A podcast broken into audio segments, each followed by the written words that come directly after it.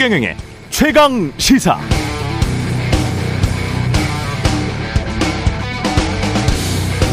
네, 거의 언급되지는 않지만 미국의 아시아 비핵화 정책에는 전략적 패러독스가 존재합니다. 미국의 비핵화 정책, 확장 억제 정책의 최대 수혜자가 오히려 중국이라는 점이죠.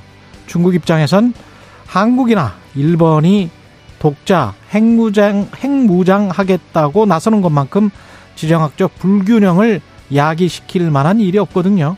그럼 영내 다른 국가들이 핵무장에 나설 것이고 그럼 핵강대국 중국의 위상이 흔들릴 수밖에 없습니다. 또 한 가지 윤석열 대통령이 미국과 가까워질수록 북한 김정은은 중국, 러시아와 더 밀착될 것이고 그럼 이건 미국이 한국을 러시아, 중국과 직접 대치하는 길로 슬쩍 밀어넣는 건 아닌가 하는 우려도 나온다는 점입니다. 지금까지 제가 읽어드린 건 제 말이 아니고요. 워싱턴 포스트의 데이빗 이그나티우스가 한미 정상회담 하루 전 쓴 칼럼 내용 중 일부를 제가 인용한 겁니다. 이런 내용은 국내 언론에 거의 인용도 잘 되지 않는 것 같아서 소개해드렸습니다. 참고로 데이빗 이그나티우스는 하버드 대학과 영국의 캠브리지 대학을 나온 미국 최고의 국제 외교 전문 기자 중 한 사람입니다. 네, 안녕하십니까. 4월 28일 세상에 이익이 되는 방송 최경령의 최강시사 출발합니다. 저는 KBS 최경령 기자고요. 최경령의 최강시사 유튜브에서도 실시간 방송합니다. 문자 자면은 짧은 문자 50원, 긴 문자 100원이들은 샵9730 콩오플 무료고요. KBS 일라디오 채널 정치 경제 사회 문화 등 다양한 명품 콘텐츠 준비되어 있습니다. 구독과 좋아요, 댓글 많이 부탁드리고요. 오늘 최강시사 민주당 정성호 의원 그리고 전세 사기 대책 관련해서 정의당 심상정 의원 뉴스는 쉽니다 준비되어 있습니다.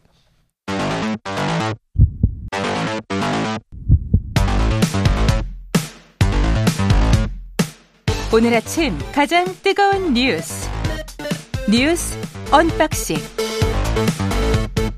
네, 금요일 아침입니다. 오늘은 뉴스 언박싱 확장판이 있는 날입니다. 민동기 기자, 김민아 평론가 나와 있습니다. 안녕하십니까? 안녕하십니까? 예. 어제 홍현익 교수가 계셔서 말을 좀 많이 못했죠. 오늘 뭐 충분히 쏟아내시려 믿습니다. 평소엔 말을 줄이라고 하시는데 예. 불안해집니다. 왜 말을 많이 하라고 하는지. 아니 시간이 충분하기 때문에 55분까지 예 어제 뭐 American Pie는 아주 저 멋지게 들었습니다. 예. 그러니까 지금 미 의회 연설이 있었고요. 예. 공동 성명 발표가 있었고 국빈 만찬이 있었고 그랬죠. 또 윤 대통령이 미 국방부 등을 또 방문을 했습니다. 예. 일단 의회 연설 간단하게 설명을 드리면은요. 음. 아, 미 상하원 합동의회에서 연설을 했습니다. 한국 대통령의 미 의회 연설은 전직 대통령 박근혜 씨 이후 10년 만입니다. 영어 연설로 30분 정도로 진행이 됐고요. 아, 연설에서 가장 많이 나온 단어가 자유였는데 45차례 등장을 했습니다. 음. 윤 대통령은 전체주의 세력은 자유와 민주주의를 위협하고 부정하면서도 마치 자신들이 민주주의 운동가, 인권 운동가인 양 정체를 숨기고 위장하는 경우가 대부분이다. 이렇게 언급을 한 대목이 있는데 이건 지난 4.19 기념사 때 그때 발언한 내용을 좀 많이 따온 것 같습니다. 그러네요. 예. 그러면서 민주주의와 법의 지배 시스템이 거짓 위장 세력에 의해 무너지지 않도록 모두 힘을 합쳐 용감하게 싸워야 한다. 이렇게 얘기를 했고요. 대한민국은 미국과 함께 세계 시민의 자유를 지키고 확장하는 자유의 나침반 역할을 해 나갈 것이다. 라고도 얘기를 했습니다. 북한에 대해서는요. 정반대의 길을 고집하는 세력이라고 했고 어, 레이건 전 미국 대통령의 발언, 우리가 용납할 수 없는 지점이 있으며 절대로 넘어서는 안 될 것이 있다. 이 발언을 인용을 해서 이를 북한에 분명히 알려줘야 한다라고도 얘기를 했습니다. 음. 그리고 한미 문화 교류를 또 강조하기도 했는데요. 기생충 미나리 등 한국 영화가 아카데미를 수상을 하고 탑건, 어벤져스와 같은 수많은 헐리우드 영화가 이미 오래전부터 한국에서 엄청난 사랑을 받아왔다. 아, 자신의 이름은 모르겠지만 BTS와 블랙핑크는 알고 계셨을 것이다. 이렇게 얘기를 하기도 했습니다.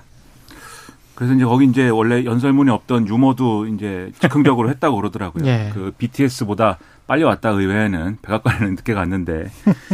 그러니까 지금 이제 이 말씀하신 이제 지난번 연설하고 똑같은 대목이 있다든지 이런 걸 볼 때 대통령의 이제 세계관인 것 같아요. 그래서 한미 동맹은 이, 이 한국 정쟁 당시에 이제 미국이 이제 개입을 하고 우리를 도와주면서 거기서부터 시작을 하는 것이고 그러면서 자유민주주의가 어쨌든 한미 동맹의 근간인 거고 근데 이제 이 요 근래 들어서 자유민주주의가 위협을 받고 있는데 그게 이제 일종의 이제 민주주의 운동가, 인권 운동가 뭐 이런 세력을 자처하고 있다 이런 건데 저는 그 틀 자체는 그러니까 민주주의를 참칭하면서 오히려 민주주의 시스템을 공격하고 법의 지배를 무력화시키고 이게 일반적으로 우리가 흔히 얘기하는 극우 포퓰리즘이라든가 이런 세력들이 어떤 양태가 맞습니다. 근데 그 얘기는 맞는데 근데 그들이 민주주의 운동가와 인권 운동가를 자칭하느냐 그거는 좀 이 일반적이지는 않거든요. 오히려 인권의 어떤 측면들을 공격하면 공격하지 인권 운동가를 자칭하지는 않는데 이런 것들은 다분히 어쨌든 이 대통령의 어떤 정치적인 정파적인 어떤 그 세계관, 정파 대립적 세계관에서 온 표현이 아닌가 이런 의심이 들어서 이것을 이제 어이 미 상하원 합동연설에서도 이 표현을 고수한 것이 어, 좀 적절한지는 좀 의문이 있습니다. 어쨌든 뭐 그런 부분에 아쉬움은 있는데요. 다만 이제 이런 모습들이 이제 뭐 미국인들에게 나름대로의 이제 우리 대통령의 어떤 캐릭터라든가 모습들을 각인시키는 효과는 있었을 것이고 그게 이제 긍정적으로 어쨌든 생산적으로 좀 이렇게 귀결됐으면 좋겠는데 실제로 예를 들면은 한미 정상 간의 공동 이 선언이라든가 성명이라든가 이런 걸 보면은 아무래도 이번에는 우리가 좀 상당히 미국의 어, 이 확장 억제를 강화한 거 외에는 상당 부분 양보한 어떤 결과가 아니었냐라는 점에서 여러모로 이번에는 아쉬움을 좀 많이 남기는 그런 방미 일정이 되고 있는 것 같습니다. 그 전체주의 세력이라는 이 단어가 나온 것, 그 미국의 Foreign Affairs랄지 미국의 외교 전문가들, 외교 전문지들, 그 다음에 미국과 영국의 주요 유수지들에서 오토크러시와 데모크라시, 민주정과 독재정 이거 뭐 전체주의와 비슷한 이야기죠. 그것과의 대립에 관해서 최근 몇 년 동안 굉장히 많이 이야기를 했거든요. 그것 이 오토크러시 또는 전체주의를 상징하는 나라는 중국 또는 러시아입니다. 네. 예, 몇 년 동안 계속 그래봤었고 그거는 제 말이 아니고 다시 한번 강조드리지만 Foreign Affairs랄지 미국의 정통 외교 전문지들에서 이야기하는 건데 그거를 그대로 따온 것 같고요. 민주주의 운동가랄지 인동, 인권 운동가인 양 정체를 숨기고 위장하는 경우가 대부분 이거는 대통령은 윤석열 대통령은 뭐 한국의 뉘앙스를 가지고 이야기했을 수도 있겠습니다만은 미국 사람들이 언뜻 들었을 때는 어 트럼프인가 뭐 이렇게 이제 생각을 할 수도 있습니다. 예. 실제로 워낙 뭐 자유를 외치기 때문에 트럼프도 예 그래서 이거는 국내에 미국도 굉장히 지금 진영 간의 대립이 세잖아요. 네. 그래서 오바마 대통령이 됐을 때는 오바마를 독재자라고 하고 나치라고 하고 빨갱이라고 하고 뭐 별 이야기를 다 했어요. 구구 나치면 구구고 빨갱이면 국자잖아요. 뭐 여러 이야기를 다 했는데 트럼프 대통령도 마찬가지예요. 근데 예, 다만 이제 똑같이 그런 식으로 지금 양 진영에서 비난을 하고 있기 때문에 저는 좀 개인적으로 아쉬웠던 예. 게 전체주의를 비판을 하고 음. 자유를 굉장히 강조하지 않았습니까? 예. 근데 어제 이제 공동성명을 발표를 한걸 보면 거기서 이른바 한국의 국가안보실 도청 의혹 있지 않습니까? 음. 이게 회담 의제로 전혀 다 안 다뤄졌거든요. 그러니까 자유 전체주의를 비판하고 자유를 강조하는 이런 나라에서 어, 동맹국인데 이런 일단 의혹이 불거졌는데 이게 의제로 안 다뤄졌다. 말 따로 행동 따로. 어, 예. 그리고 이제 미국의 기자가 이 문제를 질문을 하지 않습니까? 최근에 미국이 한국을 도청했다는 것에 대해서 다시는 그렇게 하지 않겠다는 바이든 대통령의 약속이 있었느냐? 음. 이게 한국 기자가 아니라 미국 기자가 질문을 한 건데 예. 여기에 대해서 또 윤 대통령의 답은 뭐 지금 그 부분에 대해서는 한미 간의 소통을 하고 있고 또 필요한 정보를 공유해 나가고 있다. 그리고 시간을 두고 미국의 조사 결과를 지켜보고 충분히 소통을 할 생각이다. 이렇게 얘기를 답을 했거든요. 음. 근데 미국의 조사라고 하는 게요. 이게 도청 의혹을 조사를 하는 게 아니고 이 기밀이 어떻게 유출이 됐는가를 지금 조사를 하고 있거든요. 그러니까 우리와는 입장이 굉장히 다릅니다. 그러니까 약간 그런 부분에 있어서 어떤 격차가 발생하는 것에 대해서는 조금 아쉬운 부분이 좀 있었습니다. 그러니까 이 구도 지금 실제로 바이든 대통령이 지금 재선 선언을 했지 않습니까? 근데 재선 선언의 그 핵심 메시지 중에 하나가 자유를 더 넓혀야 된다. 그리고 자유를 지켜야 된다는 것이 들어가 있어요. 그리고 그럼 자유를 훼손하는 세력이 누구냐? 그게 이제 공화당과 트럼프라는 거죠.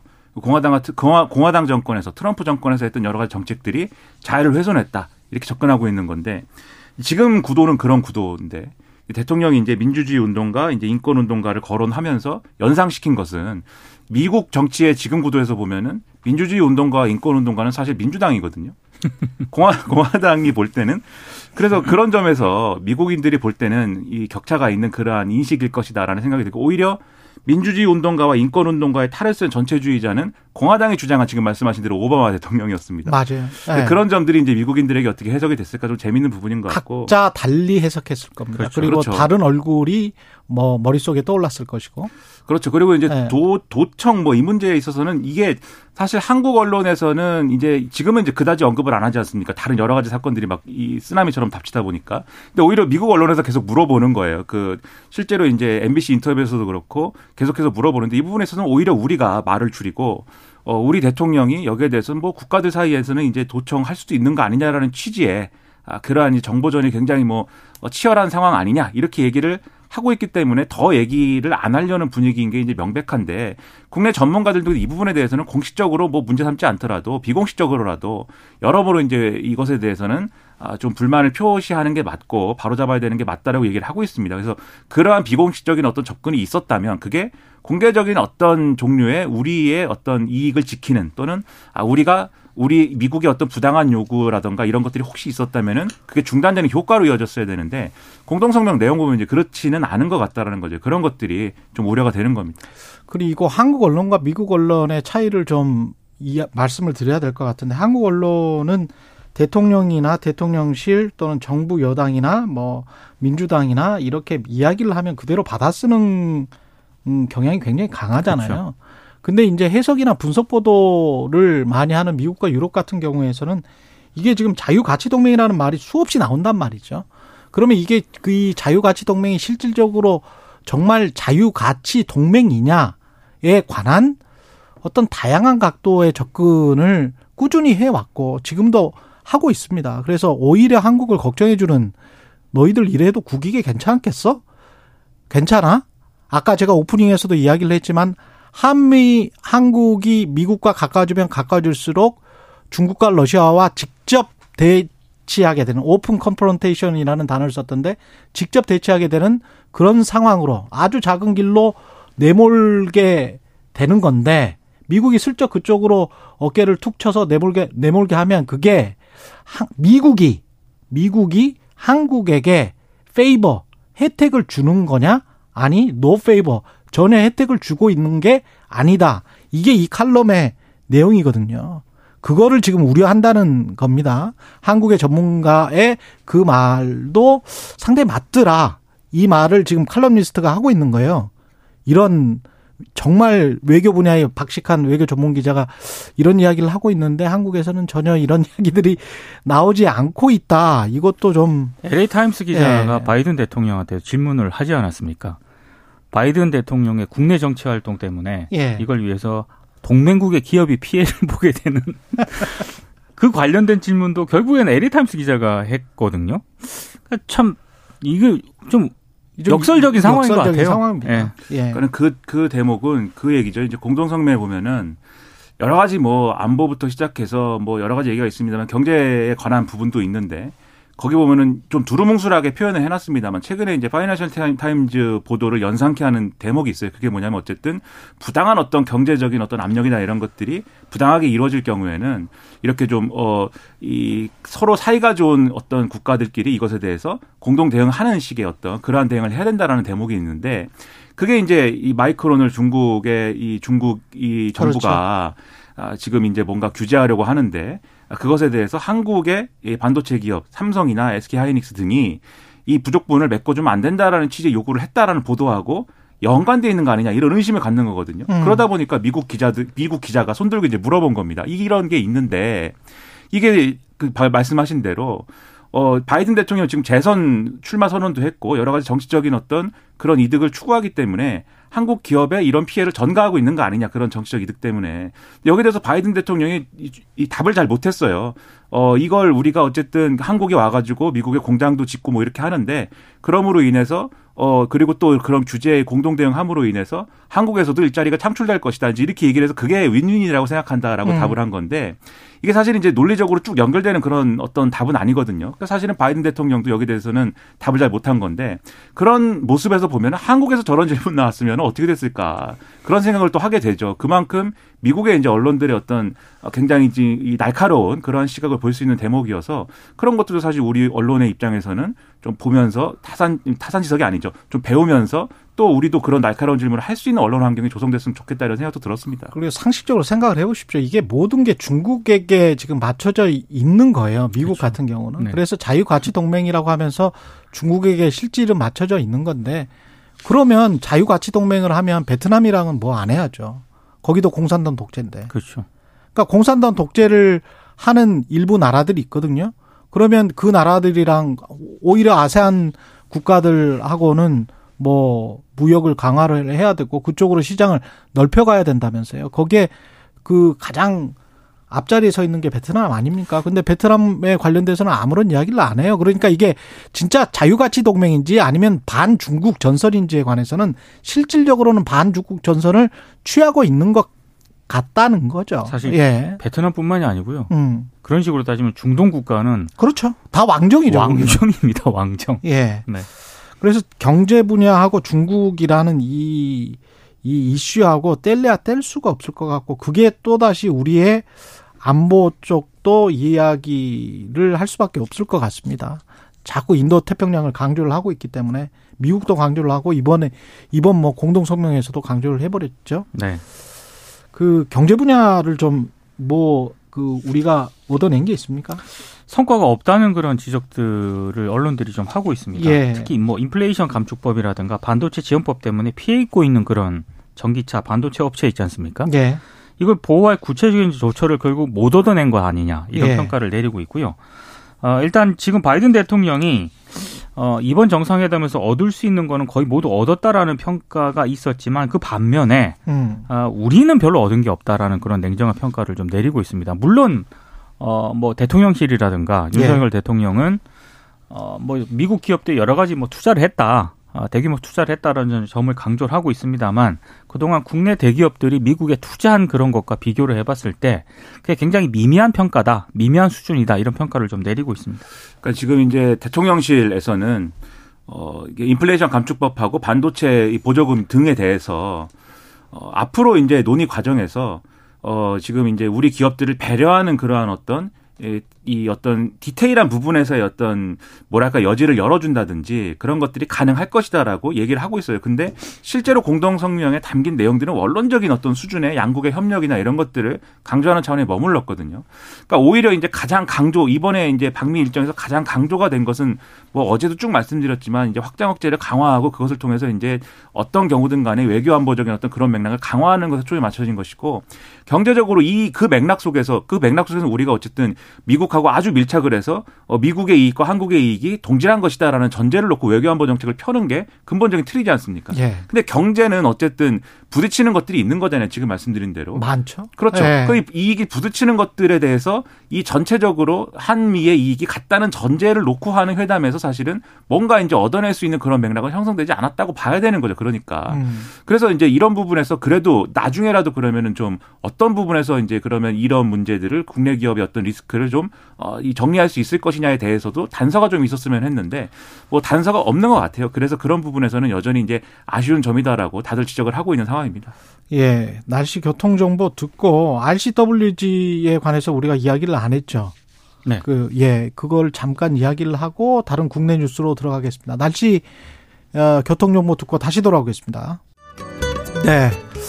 이 점 하나만 짚고 넘어가야 될 것 같은데요. 그 우리가 지역 어, 안보를 위해서 협의체를 구성하기로 했잖아요. 워킹 그룹을 구성하기로 했는데 그 지역이 동북아시아 보통은 동북아시아라고 했단 말이죠. 네. 예, 몇 년 전까지는 동북아시아, 우리는 동북아시아 지역이니까. 근데 계속 인도 태평양을 이야기를 하고 있잖아요. 맞습니다. 거기에 이제 우리가 들어가서 어떤 워킹 그룹 안에서 행동을 한다. 거기에 협력을 많이 한다. 미국과 이게 어떤 의미를 가지는 겁니까? 그러니까 이번에 그 발, 그 대만 해협이라든가 그렇죠. 우크라이나 문제와 관련해서 생각했던 것보다는 수위가 낮았다라는 그런 평가는 하고 있습니다. 공동 성명에서. 네, 이게 예. 왜냐하면 윤 대통령이 외신 인터뷰를 했을 때는 상당히 명시적으로 발언을 했었거든요. 그 전에 예. 그랬죠. 그 전에 그랬는데 예. 공동 성명을 통해 발표된 내용을 보면은 이를테면 대만 해협 문제와 관련해서 뭐 영내 안보라든가 아. 번영의 필수 요소로서 대만 해협의 평화와 안정 유지의 중요성을 재확인했다. 그리고 말씀하신 음. 인도 태평양에서의 그 어떤 일방적 현상 변경 시대에도 강력히 반바 어 뭐 반대한다 음. 이렇게 언급이 되어 있습니다. 그러니까 이거는 이제 언론들의 분석을 보니까요. 중국이라든가 러시아의 좀 반발을 의식을 해서 음. 일정 부분 수위를 상당히 조절한 것 같다라는 평가를 내리고 있습니다. 특히 이제 중국을 겨냥을 해서 인도 태평양 전역에서의 협력 확대를 강조하긴 했습니다만 명시적으로 중국 대만을 딱 언급은 안 했거든요. 예. 이건 좀 중국을 좀 의식하는 것이다라는 평가를 내리고 있고 또 우크라이나 전쟁과 관련해서 뭐 한국의 폭넓은 지원 제공을 약속을 하긴 했는데 뭐 러시아를 더 자극할 만한 그런 내용들이 있지 않습니까? 그렇죠. 이를테면 무기 지원과 같은 이런 네. 구체적인 내용도 언급을 안 했습니다. 어. 그러니까 중국과 러시아를 강하게 견제를 하는 대신에 반발의 빌미는 최대한 줄이겠다. 뭐 이런 점을 좀 의식한 것으로 보이는데 또 어찌 됐든 어, 방금 말씀하신 인도 태평양 부분에 상당 부분 좀 중점이 두어져 있기 때문에 음. 중국 외교부가 거친 또 입장을 내놨습니다. 대만 문제에 대해서 말과 행동에 신중을 기하고 잘못되고 위험한 길로 점점 더 멀리 가지 말라. 이렇게 또 음, 경고를 점점 더 멀리 가지 말라. 네, 경고를 네. 하기도 했습니다. 그러니까 이제 모든 외교의 원칙이랄까요? 외교의 기본적인 문법이라는 거는 빌미를 안 주는 거죠, 사실. 그렇죠. 음. 그러니까 예를 들면 저 같은 사람들이 뭐 언론에 대해서 이제 불, 불평을 한다라고 했을 때 요즘 언론 환경이 너무나 뭐 말이 안 됩니다. 너무 언론들이 너무합니다. 이렇게 얘기를 하면 구체적으로 어느 언론에 대해서 무슨 기사를 지적한 건지를 모르지 않습니까? 그렇죠. 그러니까 사실은 뭐지 이렇게 아. 그렇다고 뭐 언론에 문제가 없는 건 아니니까 또 문제가 음. 있으니까 또 아, 뭐지 이렇게 하고 넘어간단 말이죠. 근데 예를 들면 제가 KBS에 최경 최경영의 최강 시사에 네. 어떤 인터뷰 참 문제다라고 얘기하면 그때는 이제 이 프로그램이 뭔가 답을 할 수 있게 되는 거잖아요. 그, 그렇죠. 그, 그 인터뷰는 그런 게 아니고 뭐 네. 이렇게 그러니까 대만 문제, 그러니까 이 양안 관계라는 게 국제 문제이다라고 거론을 하면은 중국은 거기에 대해서 답할 말이 생기는 거예요. 근데 그게 아니라 인도 태평양 뭐 이 넓은 어떤 지역적인 음. 안정이라든가 이 넓은 범주에 대해서 힘에 의한 현상 변경, 인도 태평양 지역에서 반다든가 반대한다든가 이렇게 얘기를 하면은 인도 태평양이라는 게 정말 이 넓은 거지 않습니까? 인도에서부터 미국까지 쭉 태평양 연안에 있는 그런 이 국가들을 다 얘기할 수가 있는 거잖아요. 그런 연장선에서 보면 사실 거기에 대해 반발하면 좀 이상하게 되는 거죠. 그렇죠. 그러니까 이런 식의 이제 빌미를 안 주는 이제 어법으로 좀 순화해서 가는 것인데 음. 마찬가지로 이제 어이 중국도 그러다 보니까 이전에 이제 윤석열 대통령의 인터뷰나 이런 데서 있었던 이제 언급이나 이런 거에 대해 연장선으로 연장선이다라고 규정하고 지금 반발을 할 수밖에 없는 거고 계속해서 이제 인도 태평양을 거론하면서 이제 온 거 자체에 대해서는 뭐 구체적으로 할 말은 없는 거죠. 그런 상황인 건데 예. 다만 여기서 이제 또 봐야 될 거는 인도 태평양 전략 자체가 그러면 반 중국 뭐 전선인 것이 아닌 거냐? 그건 또 아니기 때문에 그렇죠. 거기에 함께하고 이제 뭔가 이제 같이 조각을 맞춰간다는 것 자체는 또 어, 이큰 어떤 이 뭐랄까요 그 이 강대국들 사이의 어떤 전선에 끼는 것은 또 맞다 이런 점에서는 그 사이에서 한국의 국익을 얼마나 극대화해서 이제 실리를 찾을 것이냐 이건 좀 음. 우려할 만한 대목이 있다 이렇게 보는 거죠. 그래서 인도 태평양이라는 게 결국 인도에서 시작을 해서 근데 음. 요즘엔 이제 인도 태평양이라고 부르는데 인도는 또 확실히 미국의 우방이냐 좀 이상해요 요즘의 분위기가 아니에요. 네. 미, 인도는 중국과 미국 사이에서 칠리 외교를 그렇죠. 하고 있어요. 지금. 그렇죠. 네. 그 우크라이나 전과 관련돼서도 러시아에 네. 사실 뒷문 열어주는 역할 아니냐 뭐 이런 의심도 받고 있고 계속 러시아로부터 수입합니다. 그렇죠. 원유도. 네. 그렇죠. 근데 어쨌든 쿼드라고 부르는 것도 사실은 이제 인도, 뭐 일본, 그다음에 호주, 미국 이렇게 구성되는 거고. 쿼드에는 또 들어가 있고. 그렇죠. 네. 그러니까 실리를 챙기는 거죠. 그렇죠. 이게 이상하긴 한데 어쨌든 요 구조 속에서 결국은 이게 어디로 올 거냐면은 한미일 동맹 강화 이런 걸로 이제 결국은 올 거예요. 앞으로 외교 일정이나 이런 것들도 쭉 그런 방향이고. 예. 근데 어제 이제 홍현익 전 원장이 지적한 것처럼 그것과 국익을 어떻게 맞출 수 있는 것이냐에 대해서 음. 굉장히 지금 여러 가지로 고민이 필요한 상황인데 음. 이번 한미 정상회담에서 어쨌든 그런 단서는 또 없는 것이다 이렇게 봐야 되죠. 근데 공동 성명에서 다행히도 그런 부분들이 모호하게 포장이 돼 있고 그 정도로 넘어갔다는 게 저는 그 부분이 오히려 성과라면 성과일 수 있겠다 그런 생각이 드는 게요. 공동 성명은 4월 27일 현지 시간으로 나왔고요. 제가 이 어, 스튜디오에 들어오기 전에 백악관 보도자를 좀 살펴봤거든요. 공동선언은 4월 27일 날에 나왔는데 4월 26일에 팩트 시트라는 거를 미국 백악관이 편해요. 어, 대통령의 국빈 방문, 한국 대통령의 국빈 방문에 맞춰서 정치적인 관점이 한미 양국 한미 양국이 정치적 관점을 확인하고 재확인한 것을 요약한 게 이 fact sheet다라고 해가지고 이 fact sheet에 뭐가 돼 있냐면 뭐 뭐가 있냐면 인도 태평양에 있어서의 해상 보안 방어를 서로 협력한다 이렇게 돼 있거든요. 그러면 해상이면 그 전에 일부 전문가들이 우려했었던 무슨 한국의 해병대 그렇죠. 저쪽에서 침공했었을 때 대만에서 그걸 막아줄 수 있는 잘 훈련된 군인은 근처에서는 한국밖에 없어. 일본은 안 돼. 뭐 이런 이야기랑 맥락이 같아져 버리기 때문에 maritime security라고 말이 나와 있습니다. maritime security and defense라고. 그래서 이 부분이 굉장히 걱정되는 부분이었거든요. fact sheet에는 그렇게 써 써버렸어요. 그리고 그리고 보도 자료를 그렇게 낸 겁니다. 그런데 공동 성명에는 이런 부분들이 빠졌다는 거는 어 저는 이 부분이 오히려 성과가 아닌가 그렇게 생각을 합니다. 그, 예. 그게 성과일 수도 있는데, 예. 그러니까 다시 한번 곱씹어봐도 음. 바이든 대통령은 정말 챙길 건 다 챙겼다. 한국의 핵무장을 일단 저질했고요. 아, 그리고 다 챙겼죠. 어, 일단 분위기는 네. 달래주면서 어찌 됐든 원하고자 했던 바를 얻었던 셈이고, 그리고 음. 중국과의 직접적인 마찰은 또 최대한 피하면서 음. 또 챙길 건 다 챙긴 거 아니겠습니까? 참 그런 건데 그 그런 느낌이 있어요. 그래서 사실 미국이 손해 보겠습니까? 상식적으로 생각해서 네. 그렇지 않겠죠. 음. 그런 전제를 놓고 보면은 제가 볼 때는 이런 여러 가지 상황들에 가장 좀 우리로서는 뼈 아프다고 할까요? 뭐라고 할까?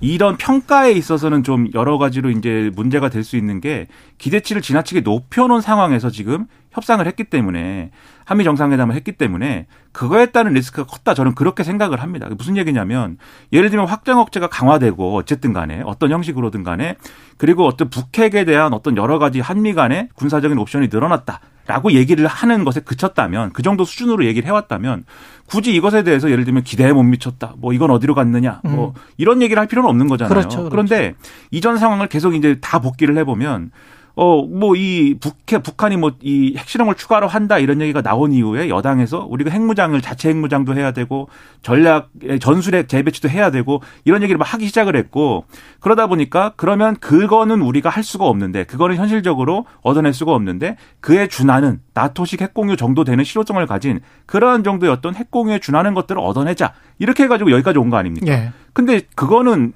미국이 해줄 수가 없는 것이잖아요. 음. 앞서도 말씀드렸듯이 손해 보지 않는 미국이기 때문에 결과적으로 나온 건 그래서 그 수준에 못 미르지 못하는 것인데 대통령실은 지금도 아니다 이것은 나토식 핵공유에 준하는 어떤 실효성을 가진 방안이다라고 막 설명을 하거든요. 음. 그러니까 이런 것들이 오히려 이 지금 나온 어떤 이 한미 간의 합의에 어떤 격이나 어떤 그런 것들을 상대적으로 아 이게 굉장히 실망스러운 거야. 이런 평가를 좀 자초한 겁니다. 그런 측면에서 보면. 예. 그런 점에서 보면 우리가 전략적으로 사실은 이제 이 현명하게 접근한 것은 아니지 않았느냐 이 부분을 음. 좀 돌아볼 필요가 있지 않느냐 그리고 그러한 이 전제들이 있다 보니까 주변국도 주변국들도 불안해한 거 아니에요 중국도 네. 그렇고 이게 네. 정말 어떤 전술핵 재배치나 핵 뭐이 부장이 그렇죠. 되는 거 아니야 네. 그런 맥락을 같이 놓고 종합적으로 평가해볼 필요가 있다고 생각합니다. 0345님 세분 캠이 너무 좋아요 이해하기 쉽게 뉴스를 설명해 주시니 고맙습니다. 확장판 너무 재밌어요 이렇게 말씀하셨네요. 5분밖에 안 남았습니다. 간호법 통과 됐습니까? 국회에서? 네, 쌍특검하고 간호법이 국회가 통과가 네. 됐습니다. 근데 이거 각각 설명을 드려야 될 것 같은데요. 예. 일단 50억 클럽하고 김건희 여사 관련 특검법은 패스트 트랙 동의안 이제 패스트 트랙으로 통과가 됐고요. 음. 어, 그래서 민주당, 정의당, 기본소득당, 진보당과 야권 성향 무소속 의원 183명이 투표에 참여해서 50억 클럽 특검 법안은 모두 찬성을 했습니다. 그리고 김건희 여사 특검법은 찬성 182, 반대 1로 이제 통과가 됐는데요. 음. 이번 패스트 트랙은 어, 2012년 국회법 제정으로 제도가 도입된 뒤 네 번째고요. 국회 법사위 180일, 국회 본회의 60일을 거쳐서 늦어도 올해 12월에는 국회 본회의 표결에 붙여지게 되는데 일단 국민의힘 같은 경우에는 어, 거부권 행사를 일단 요청을 하겠다라는 입장을 밝힌 그런 상황이거든요. 그런데 과연 윤 대통령이 거부권을 행사할 것인가? 이것도 이제 관건이 될 것으로 보입니다. 왜냐하면 이게 지금 어찌됐든 거부권을 발동을 하게 되면은 김건희 여사하고 윤 대통령이 직간접적으로 관여가 돼 있는 부분 아니겠습니까? 그렇죠. 그러다 보니까 셀프 거부권 행사 논란이 좀 제기가 될 수 있고요. 그렇기 때문에 아, 지금 이게 거부권 행사 여부가 좀 관건이 될 것으로 보입니다. 만약에 김건희 여사가 기소가 되거나 유죄 판결을 받게 되면 허위 사실 공표 혐의도 또 뒤따라갈 그렇죠. 수가 있기 네. 때문에 대통령의 그래서 뭐 대통령으로서는 굉장히 좀 거북스러운 그런 상황이 될 것 같긴 합니다. 이제 뭐 패스트트랙 안건으로 지정을 한 것이기 때문에 음. 어떻게 보면은 이제 시작인 거일 수도 있어요. 뭐 매, 맨날 이제 시작이냐 뭐 하실 수 있지만 어쨌든 이게 그러면 이제 쉽게 얘기하면은 어 마지노선이 정해진 거잖아요. 네. 연말까지는 무슨 일이 일어나야 되는 거지 않습니까? 그리고 아. 연말까지는 그리고 검찰도 검찰도 이 사안에 대해서 그동안 좀 미적된 게 있었더라면은 음. 빠른 속도로 뭔가 정리를 하고 결론을 내야 되는 거 아니겠습니까?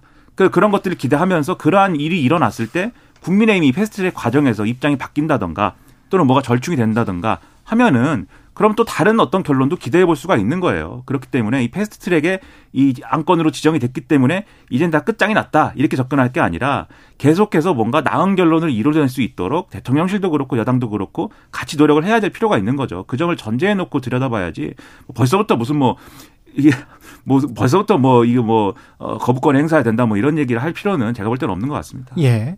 국토부가 전세 사기 대책을 발표를 했는데 좀 모호하네요 요건이. 그러니까 요건이 여섯 가지거든요. 예. 근데 일단 뭐 대학력을 갖추고 확정 일자를 받은 임차인이어야 된다. 뭐 거기까지는. 네. 예. 뭐 여섯 가지를 했는데 이 여섯 가지가 요건이 너무 많다는 게 피해자들의 일단 반발하는 가장 큰 이유입니다. 음. 그러니까 실제로 이 여섯 가지 요건을 충족하는 피해자가 몇 명이야 되겠느냐. 그래서 음. 피해자들 주장하는 얘기는 이게 피해자를 지원하기 위한 법안이 아니라 피해자 걸러내기 위한 법안처럼 느껴진다라고 반발을 하고 있고요.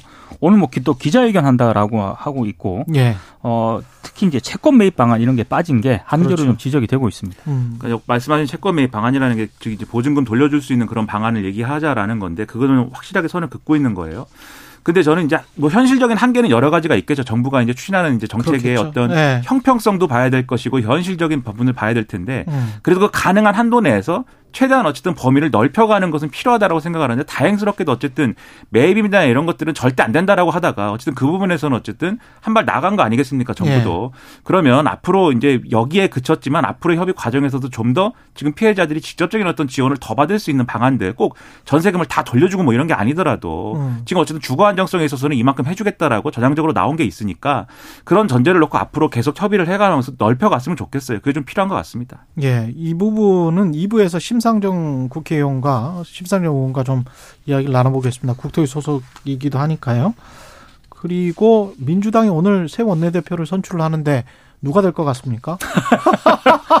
홍익표, 예. 김두관, 예. 박범계, 박광훈 예. 의원 중에 한 분이 될 것 같습니다. 예. 예. 오전에 선출한다고 하는데요. 음. 만약에 이제 과반 득표에 실패하자면 1, 2위 후보 간 결선 투표를 실시하거든요. 예. 예. 이런 거 하면은 뭐 어, 1, 1 비명, 뭐 3친명 뭐 이런 식으로 막 해석하고 뭐막 그러, 그러는데 네. 아마 그대로 안 될 거예요. 그 구분대로만 되지는 않을 것이고. 국회의원들 마음이니까. 네. 그렇죠. 네. 그리고 지금 내놓은 메시나 이런 거 봐도 전형적으로 이루어져 있지 않거든요. 그 메시지들이. 음. 개파적으로 이루어지지 않기 때문에 마지막까지 마지막까지 아마 지켜봐야 되는 그러한 일이 될 걸로 보입니다. 원내대표 선거는 진짜 모릅니다. 그렇죠. 그렇죠. 네. 네. 지난번에 뭐 국민의힘도 몰랐잖아요. 그렇습니다. 예.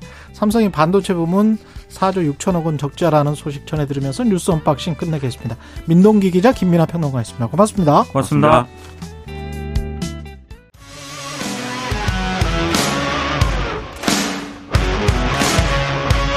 오늘 하루 이슈의 중심 최경영의 최강 시사. 네, 한미 정상회담 두고 야당은 빈손 한미 정상회담에 그쳤다 호평했고요. 첫 단추부터 잘못 끼워졌다. 우리는 속국이 아니다. 다양한 비판이 쏟아졌는데 민주당 정성호 의원과 이야기 나눠보겠습니다. 안녕하십니까? 네, 안녕하십니까? 예, 뭐 실속이 별로 없었습니까? 뭐 그렇게 보입니다. 예. 어쨌든 굉장히 준비도 많이 하시고 노력도 음. 많이 하신 것 같은데, 예, 어쨌든 뭐 그 국빈 만찬에서 그 American Pie 노래 음. 부르신 아, 거 노래는 잘 부르시대요. 예, 예, 잘 네. 하시고 이번에 뭐그 네. 상하원 그 합동 어? 저 음. 장에서도 음. 영어도 어, 영어도, 영어도 굉장히 잘하신 것 같아요. 예. 다만 뭐 결국엔 우리는 뭐 현찰을 주고 음. 어? 그 믿을 수 없는 어음만 받아온 게 아닌가. 뭐 음. 구체적인 실질적인 성과가 무엇인지에 대해서는 좀 약간 의문이 듭니다. 예. 다만 뭐 워싱턴 선언을 통해 갖고 음. 예, 확실하게 북핵에 대한 어떤 음? 안심을 우리 국민들에게 주었다 이런 얘기 평가를 하지만 예. 저는 뭐 그게 워싱턴 선에서 나온 그 핵 그 뭐 협의 기구 그룹 예. 뭐그 NCG 뭐 그게 과거하고 뭐 특별하게 뭐가 달라졌는지 잘 이해가 안 돼요. 그게 뭐 뭐가 달라졌느냐? 예, 양국 간의 어떻든 논의 핵, 에, 뭐핵 자산들, 핵, 그 미국의 핵 전략 음. 자산들 전개하는 과정에서 뭐 어떤 논의, 깊은 논의, 또 북한이 뭐핵 공격 시 예, 예, 그런 준비 과정에서부터 우리가 뭐 논의할 수 있고 협의 협의할 수 있다 정도지 음. 실질적으로 어 우리가 얻어낸 뭐 확실한 성과는 없어 보이고요. 예. 또 가장 중요한 게 결국은 경제 문제 아니겠습니까? 예. 뭐 반도체법이라든가 음. 또는 뭐 어? 예, 인플레 감축법에 있어서 우리가 우려했던 바들이 전혀 지금 뭐 진행된 바가 없는 것 같아요. 근데 대통령이 방미하기 전에 여당 의원들도 그렇고 일부에서 그런 이야기를 했었잖아요. 그 핵무 핵무장의 필요성 네. 그리고 뭐 여론조사도 했었고 그런데 이제 관련해 가지고 결국은 우리는 확실하게 핵무기나 이쪽은 포기한 걸로 핵무장 포기한다. 그다음 비핵화 확실하게 하겠다. 우리 미국이 요구했던 걸 확실히 들어준 거죠, 우리는요. 그 점이 네네. 어떻게 보면 미국이 중국과 사전에 이거를 워싱턴 선언을 설명했다. 그 부분이 어, 들어가 있지 않을까라는 생각도 듭니다만은. 네네. 예. 어떻게 보면 그 면에서 예. 그 워싱턴 선언 전에 음. 예, 예, 요 내용에 관련해 갖고 중국에 사전 브리핑 했다는 얘기가 지금 미 고위 당국자도 얘기를 했거든요. 그렇죠. 사실은요. 저는 네. 그게 뭐냐 우리 측에서 그걸 양해를 했는지 모르겠습니다. 만약 네. 우리 측에 양해 없이 양 정상회담의 내용을 제3국에 사전에 브리핑한다는 게 그 외교적으로 인정될 수 있는 건지 전 의문입니다, 사실은요. 그 그것도 좀 그래요. 예. 이상하고. 예, 예, 예. 그렇고 오히려 그런 면에서 중국과 미국은 상당히 뭐 어쨌든 반도체 문제 때문에 음. 굉장히 긴장 관계가 있고 사실 뭐 미국의 어떤 세계적 패권을 좀 강화하는 과정 아니겠습니까? 예. 그런 과정에서 예, 상당히 대립하고 있는데 예. 중국에게 지금 대만 문제에 관련해서도 한국이 확실히 미국 입장에 서 있다. 음. 뭐 그런 걸 오히려 우리가 미국이 분명하게 한 게 아닌가. 어? 음. 어, 한국에 더 기대하지 말아라. 뭐 그런 메시지를 준 거 아닌가 그런 의심도 좀 해보고 싶습니다. 그리고 좀 우려가 되는 거는 네. 경제 문제하고도 관련하고 뭐 안보하고도 관련합니다만 인도 태평양 쪽, 대만 쪽 이쪽을 우리한테 자꾸 떠넘기는 게 아닌가 우리가 뒤에 있었는데 네네. 떠밀어서 앞으로 나가게 하는 게 아닌가 그래서 네네. 우리가 중국과 어, 직접적으로 경제적으로도 그렇고 좀 외교적으로도 좀 곤란한 상황으로 내모는 거 아닌가 그런 생각도 좀 들고요. 음, 미국 가시기 전에 예. 로이터 통신과의 그 예, 어쨌든 대통령 그 대화하시면서 예. 사실 그 당시는 뭐 직접 대만 언급하지 않았습니까? 대만 예. 문제를 언급했는데 그걸 이번엔 인도 태평양 지역에 있어서의 음. 어쨌든 음. 현상 변경 반대한다고 했는데 예. 뭐 같은 내용 아니겠습니까? 사실은 그게 음. 저는 뭐 크게 의미의 차이는 없다고 보고 있습니다. 예. 그런 의미에서 자꾸 우리가 말씀하신 것처럼 중국과의 어떤 경제적 관계가 굉장히 크지 않습니까? 지금 어. 중국 내에 진출한 중국에 진출한 한국 기업들이 굉장히 위기의식을 많이 느끼고 있거든요. 예. 국내 주식시장이 그냥 그대로 반영되고 있는 그런 상황입니다. 어. 그런 상황에서 어떻게 보면 미국은 또 중국과 그런 긴장 관계에 있으면서도 중국과의 그 실질적인 소비재 그 교육 관계는 전혀 줄어들고 있지 않습니다. 여전히. 예. 예. 그런 관계는 미국만 실리를 취하고 우리는 모든 위험을 우리가 감수하는 예, 그런 상황이 된 것 같다는 느낌을 받고 있습니다. 네. 정상회담 전에 이제 미국 언론이랄지 다른 언론들과의 인터뷰 때문에 지금 아까 로이터도 말씀을 하셨습니다마는 MBC 방송과의 인터뷰에서도 친구와 친구를 염탐하냐라고 하니까 국가 간에는 좀 괜찮은 것 같다 뭐 이렇게 이야기를 해버렸거든요. 저는 그게 예. 이해가 안 됩니다 사실. 예. 그 어떤 나라가 그 어떤 나라 대통령이 그런 식의 말씀을 할 수 있을는지 네. 저는 뭐 이해가 안 되는 거고요. 당연히 도청은 국내 불법 아니겠습니까? 네. 지적을 하고 어, 잘못 지적하고 사과를 요구하고 재발 방지를 요구했어야 되는 거 아니겠습니까? 정말 친구라고 한다면은 친구가 잘못했을 때 그 잘못된 것을 지적하고 응? 사과를 요구하고 음. 재발 방지를 요구하는 게 그게 진 친구고 음. 만약 그 우리가 문제 지적을 했다고 해서 한미 간의 신뢰가 깨지고 음. 동맹 관계가 깨지겠습니까? 그럼 친구가 아니죠. 네. 말이 안 되는 얘기 아니겠습니까? 예. 저는 그런 면에서 오히려 이 문제를 대통령이 적극적으로 지적하 갖고서 한미 그 정상회담의 어떤 뭔가 지뢰 때 우리가 어. 뭔가 유리한 걸 얻어낼 수 있는 그런 카드로 써야 되는 거죠. 그게 외교 전략 아니겠습니까? 근데 그 카드로 적절히 활용하지 못했다. 네네. 예. 부끄러운 일이죠, 사실. 예. 민주당 이야기로 좀 넘어가 보겠습니다. 그 정성 의원님 그 전당대회 돈봉투과 관련해서 네네. 기름값 식대 수준이라고 말한 거는 이거는 사과를 하셨기는 하셨군요. 근데 그 당시 제가 예. 얘기한 취재 핵심은 예. 정말 이게 사실이라고 하면 대단히 부끄러운 일이고 음. 음. 예, 국민들에게 사과한다라는 말이 먼저 했습니다. 먼저 했어요. 예, 먼저 그 예. 얘기를 하고서 전체적인 맥락을 보면 제가 정말 국민들에게 죄송하다고 사과를 하고요. 예. 다만 대개 그 전당대 캠프를 가보면 수십 명의 그 실무자들이 있고 제가 뭐 그 배경 설명은 안 했지만 대개 그런 사람들 그런 비용을 쓰지 않았겠나 그런 추측성 얘기를 했는데 어쨌든 무슨 뭐 밥값이 300만 원이나 쓰냐 기름값이 300만 원 쓰냐고 제가 예. 굉장히 그 많이 예, 여러분들에게 혼났습니다. 사실 예. 비판을 많이 받았는데 그런 점에서 제가 예. 어쨌든 어쨌든 그 자체가 부끄러운 일 아니겠습니까? 그렇죠. 300만 원이든 예. 50만 원이든 사실은 돈을 일이죠.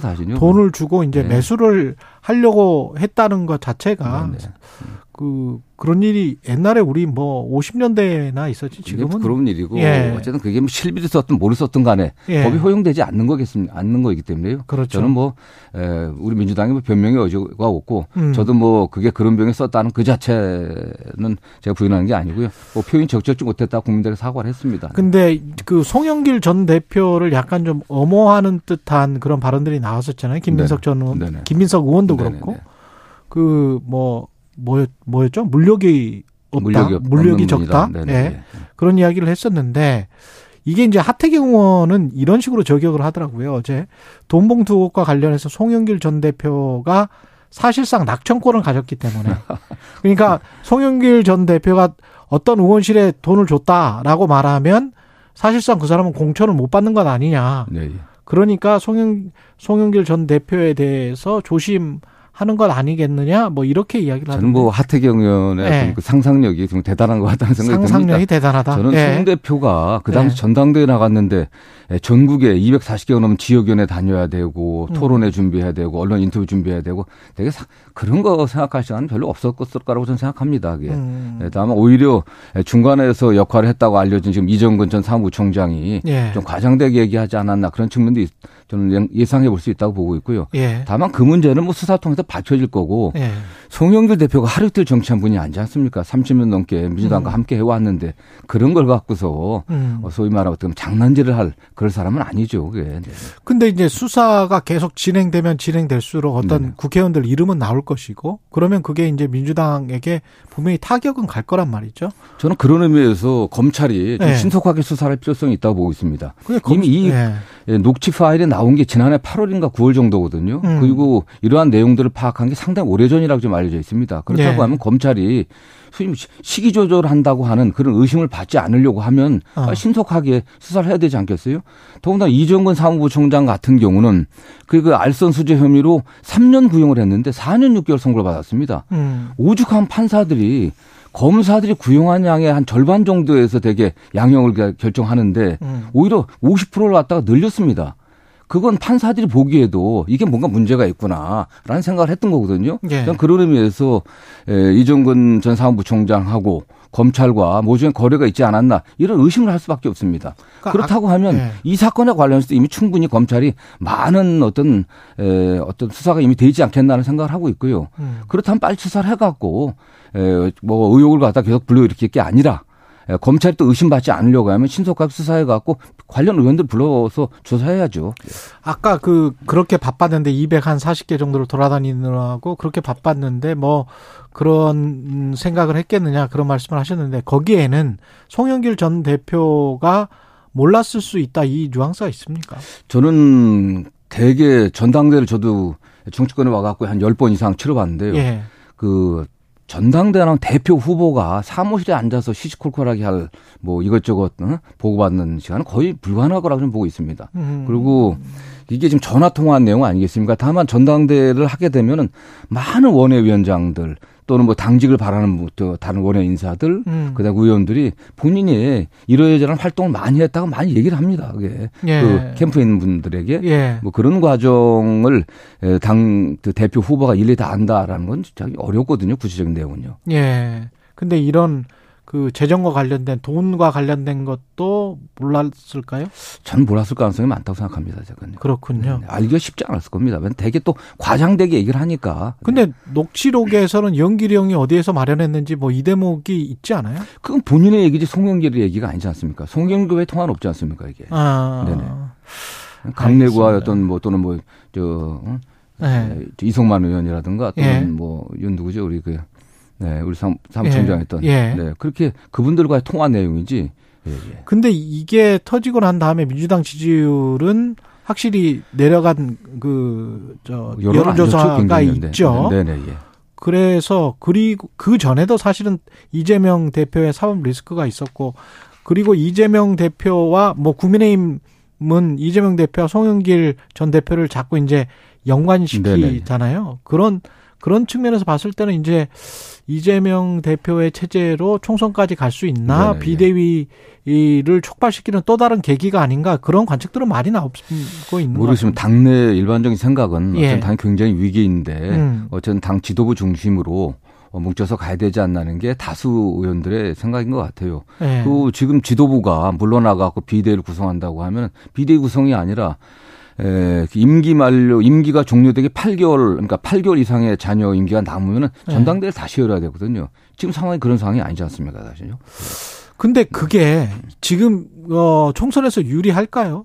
저는 총선이 아직 뭐 한 1년 정도 남았기 때문에 예. 총선의 어떤 결과를 보면은 어. 과거 21대나 20대 또는 19대 때 선거를 보면 총선 대개 한 에, 이 4개월에서 한 2개월 사이 그 당시에 어떤 그 당의 행태들 음. 어떤 성 여당은 어떤 성과들 이런 것들을 결정했지 음. 그뭐 그 한 1년 정도 있었던 사건들 결정한 건 아니라고 좀 보고 있거든요. 정확... 이 당을 음. 지금 현재 상황을 이 위기를 우리 당이 어떻게 제대로 수습하는지 국민들에게 얼마나 더 혁신된 모습을 보여주는지 음. 거기에 달려 있다고 보고 있습니다. 근데 지도 체제 혁신 없이 그 혁신된 모습을 보여줄 수 있는 방법이 있나요? 이재명 당대표가 총선 승리를 위해선 예. 어떤 일이라도 하겠다고 얘기를 했습니다. 저는 뭐 음. 그 어떤 일에는 모든 게 다 포함되어 있다고 보고 있고요. 모든 게 다 포함되어 예, 예. 있다. 예, 네. 제가 미국의 정치를 보니까 바이든 대통령이 재선 출마를 한 이유가 트럼프 전 대통령이 나올 것이다라는 전제하에서 출마를 했더라고요. 네네. 예. 그래서 민주당, 미국 민주당, 집권 민주당 입장에서 봤을 땐 바이든 대 트럼프로 가면 바이든 대통령의 실정이 덮어진다는 거예요. 네. 그래서 미국 재선의 이 보통은 바이든 대통령 그 현직 대통령의 중간 평가적인 성격이 네. 굉장히 강한데 그런데 바이든 대 트럼프로 하면 바이든이 유리하게 된다는 거죠. 네, 네, 네. 윤석열 대통령이나 국민의힘도 윤석열 대 다시 이재명으로 하면 윤석열의 윤석열 대통령에 유리하고 윤석열 대통령에 대한 중간평가적 성격의 총선의 성격 자체가 형해화돼 버린다, 네. 없어져 버린다. 네. 그런 측면에서는 국민의힘이나 윤석열 대통령이 이재명 체제로 가는 것을 훨씬 더 바라고 있는 것 아닐까?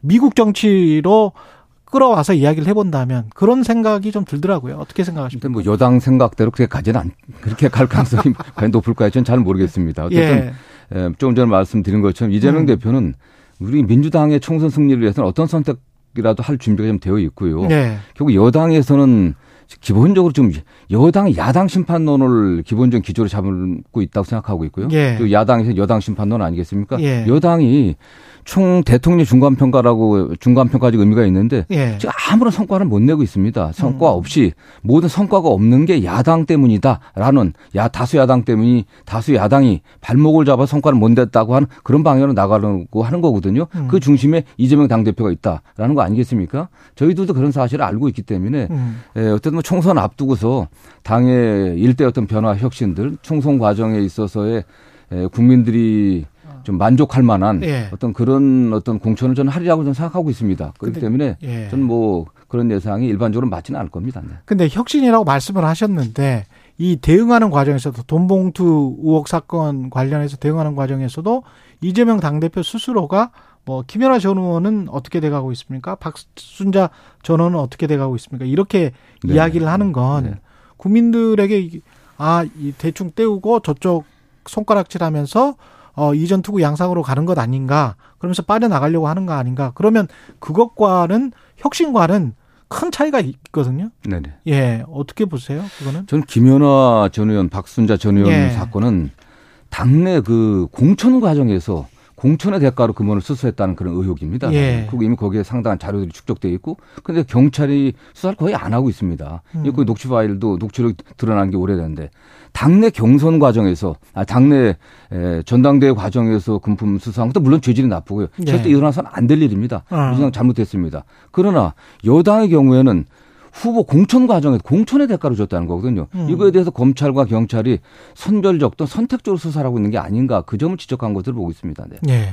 그럼 민영배 의원 복당과 관련해서는 국민의힘 비판 그리고 여, 저 야당 내에서도 좀 비판이 나오고 있습니다. 네. 이삼영 의원도 그렇고 그 갑자기 이 상황에서 복단시킨 이유 같은 게 있을까요? 어쨌든 민영배 의원의 탈당이 그 박홍근 원내대표 어, 시절에 일어난 거 아니겠습니까? 예. 박홍 원내대표가 오늘이면 임기가 끝, 어제, 예, 끝나지 않겠습니까? 아. 그렇기 때문에 본인 당시 일어났던 결자해지 예, 예, 사건에 대해서 예. 결자해지 측면도 있고 예. 그 당시 그 검수안박 법안 처리 과정에서 음. 있었던 일들은 저는 뭐 민주당이 어느 의원이 누구 잘못됐다 얘기할 입장은 아닌 것 같아요. 우리 음. 민주당의 음. 선택이 잘못된 거 아니었습니까 그 당시 음. 판단이 잘못됐던 거고 민영배 의원이 탈당한 과정도 일련의 그러한 분위기 안에서 이루어진 게 아닌가라고 하기 때문에 음. 민주당 국회의원들이 민영배 의원의 복당에 관련해서 어, 누가 사과해라 뭐 이렇게 하는 것은 적절치 않다고 보고 있고요. 예. 다만 그 점에 관련해서는 헌법재판소에서도 적절하지 못한 절차였다고 했기 때문에 음. 뭐 당에서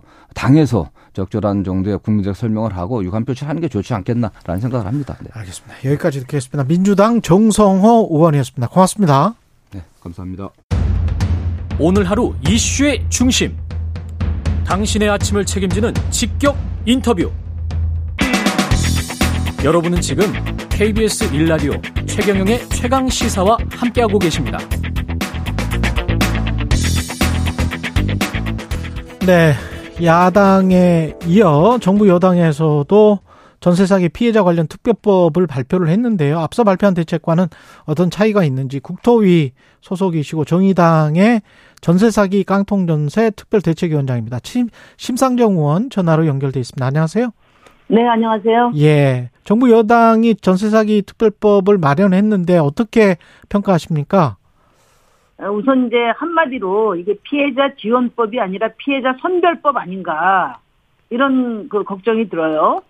그 여섯 가지 조건을 다 만족해야 피해자가 될 수 있다 이렇게 지금 나와 있거든요. 예. 근데 이건 이제 낙타 바늘 구멍 통과하는 것처럼 어렵습니다. 낙타가 바늘 통과하는 것처럼. 예. 예.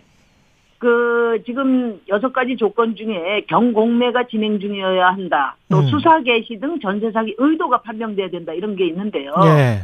이거는 이제 현재 피해자 중에서도 동시에 만족시키기 어려워요. 어. 예를 들면 임대인이 파산한 경우에 경매는 진행될 수 있거든요. 그렇지만 예. 이게 파산 절차로 가지 수사가 이루어질 수는 없어요. 그렇죠. 그러니까 이런 네. 경우는 현행법에 저 지금 정부 법에 따르면은 전세 사기 판명 어려운 거죠. 음. 그러니까 이 사례는 이제 우리 국회 사무처에서도 일하는 직원들이 그 한 18명 임차인들이 이런 상황에 처해 있다고 저를 찾아왔는데 예. 그러니까 지금 정부 법안에 의하면 이런 직원들은 어떤 지원도 받지 못하는 거죠. 그러니까 정부가 피해 유형과 실태 조사만 제대로 했더라도 대략적인 파악만 해도 어, 이 정부가 제시한 조건에 해당될 수 있는 피해자가 매우 적다는 것을 알았을 거예요. 몰랐다면 음. 무능한 거고 알았으면서도 이런 법안을 냈다면 그건 아주 무책임한 거죠. 음. 그리고 이제 또 하나는 어 뭐 다들 지적하지만 이번 그 정부 법안에서 저와 피해자 대책위가 계속해서 제기한 내용들이 많이 들어가 있긴 합니다. 예를 들 네. 경매 중단이라든지 임차인 우선 매수권, 음. LH 공공 매입, 국세 안분 음. 그리고 이제 또그 소급을 위한 경과 규정까지 수용을 했는데 예. 중요한 것은 핵심이 빠졌다는 거예요. 뭐예요? 보증금 채권 매입이 이제 그 피해자들이 가장 강력하게 요구하는 건데 보증금 채권 매입. 어. 이게 협상의 핵심 음, 주제가 될 것 같습니다. 그럼 보증금 채권을 누가 정부가 또는 LH가 매입한다는 겁니까?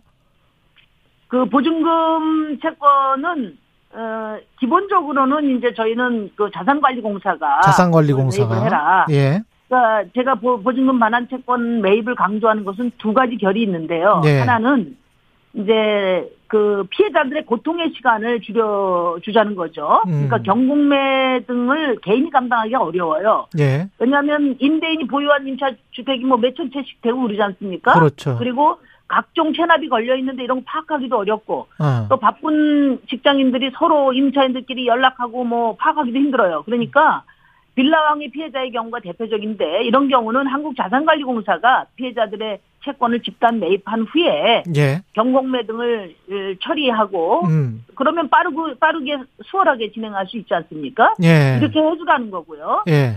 또한 측면은 뭐냐면 소액 보증금 면, 변제 대상에도 포함되지 않아서 보증금을 대부분 상실한 피해자들 있잖아요. 예. 이분들에 대해서는 최소한의 지원을 해야 된다. 음. 이거는 이제 미추홀구 피해자들이 해당되는데, 그러니까 지금 보증금 반환 채권이 보증금 반환 채권 매입 방안이 빠져 있는 거는, 음. 그러니까 이 법안은 빌라왕 피해자도 미추홀구 피해자도 구제하지 못하는 겁니다. 예. 그 보증금 어, 관련해서 그 채권을 자산관리공사가 매입을 해주는 것, 뭐 이런 것들도 좋을 것 같긴 합니다만은 지금 아까 모두에 우리가 이야기했던 것처럼 여섯 가지 요건에 들어가지 못한다면은 그 혜택도 받을 수가 없는 거 같잖아요. 그건 물론이죠. 예. 그런데 이 여섯 가지 요건을 정부 측 입장에서 제가 여쭤본다면, 정부 입장에서 네. 여쭤본다면 이걸 너무 어, 뭐랄까요? 너무 크게 해놓으면. 네. 그래서 아무나 들어올 수 있게 해놓으면, 그러면 이게, 어, 진짜 전세 사기인지, 아니면은 일시적으로 경기 사이클에 따라서 뭐, 전세 가격이 하락해서 거기에서 따르는 뭐 개인적인 피해인지, 뭐 이거를 확정하기가 좀 쉽지 않겠다라는 생각은 들거든요. 근데 이제 그 음. 정부가요 예. 피해 유형과 실태 조사가 안 돼 있기 때문에 그런 겁니다. 아 그래요? 그 그러니까 피해자 그 그렇다고 해서 피해자가 어, 대다수가 걸러지면 무슨 의미가 있습니까? 그러니까 아, 중요한 아. 것은 피해자 구제 특별법이기 때문에 예. 이 다양한 피해자들을 포괄하려는 노력이 우선적으로 중요합니다. 예. 근데 그런 노력이 매우 취약하고요. 그 노력이 취약한 이유가 정부가 이 피해 유형과 실태 조사도 안 돼 있기 때문에 그런 거예요. 음. 그렇기 때문에 야당과 피해자들의 목소리를 충분히 듣고 최대 공약수를 파악하려는 그런 노력이 필요합니다. 야당이 주장은 무조건 정쟁적으로 반대하고 볼 게 아니라 예. 그런 목소리들을 들어서 정부가 아직 파악하지 못한 부분들을 보완하는 그런 열린 자세의 협상이 필요하다고 봅니다. 그 조건님이 어, 질문을 해주셨는데요. 반론 차원에서 네. 또한 번 질문을 드리면 개인의 피해인데 그 사람도 잘 보고 그게 얼마나 저당이 잡혀 있고 얼마나 채권이 설정돼 있는지를 잘 보고 계약을 했어야 되는데 그 사람들 말만 믿고 이제 중개회사나 그 사람들 말만 믿고 계약한 본인도 피해자도 조금 책임이 있는 거 아니냐 그런 개인의 피해를 세금으로 변제하는 게 형평성에 어긋날다 뭐 이런 지금 지적을 하고 있거든요.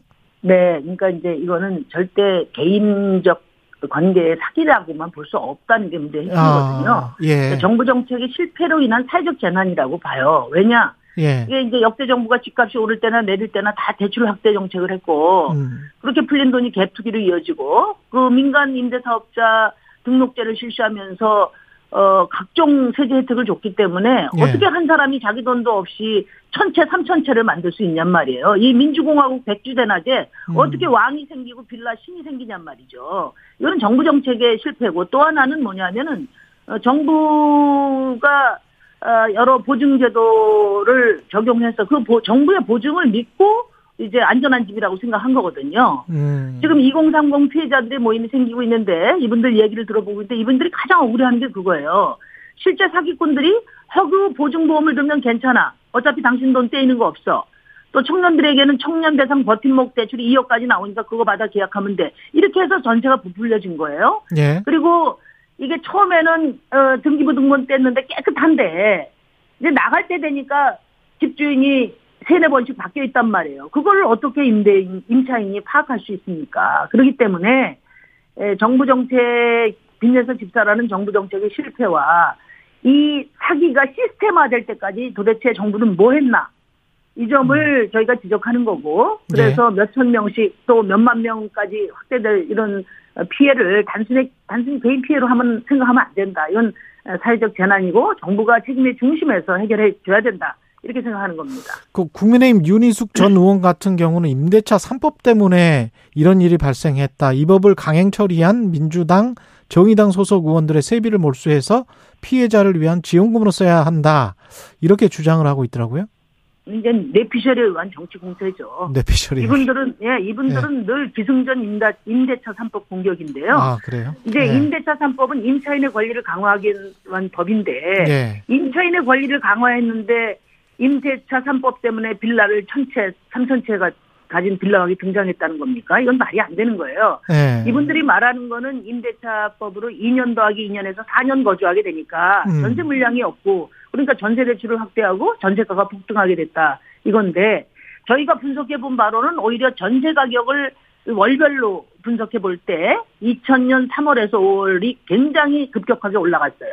임대차 3법이 도입된 2000년 8월 이후에는 오히려 기울기가 완만해집니다. 음. 그러니까 저금리와 대출 정책으로 확 오르는 전세가가 임대차 3법으로 그래도 한풀 잡힌 거예요, 거꾸로. 어. 그러니까 이거를 금리와 부동산 실거래가를 시계열로 보고 뽑아보고 예. 여기에 각종 대출 확대 정책이 도입된 날을 표시해보면 명확해집니다. 어. 예, 그래서 갭투기를 조장했던 민대, 민간 임대사업자 특혜가 18년부터고요. 대출 확대는 19년 5월이에요. 예. 임대차 3법 도입 훨씬 전이고 지금 빌라왕이니 빌라신도 17년부터 19년 사이에 이제 에, 갭투기를 본격적으로 하게 됐거든요. 그러니까 예. 이분들 말하는 건 전혀 사실적 근거가 없어요. 예. 그런 어, 공, 공세를 중단해 주기를 바라고요. 예. 오히려 지금 이제 임대차 어, 그러니까 3법이 제대로 집행, 집행됐으면 전세 사기를 막을 수 있었다고 저는 봐요. 음. 뭐냐? 전세 사기 원인 중 하나가 지금 정보 비대칭인데 예. 임대차 3법 중에 하나가 바로 임대차 신고제예요. 어. 이때 정확하지 않은 정보를 등록하면 과태료도 물게 하고 어. 그래서 이걸 제대로 시행했으면 가격 부풀리기가 줄어들었을 거예요. 근데 어.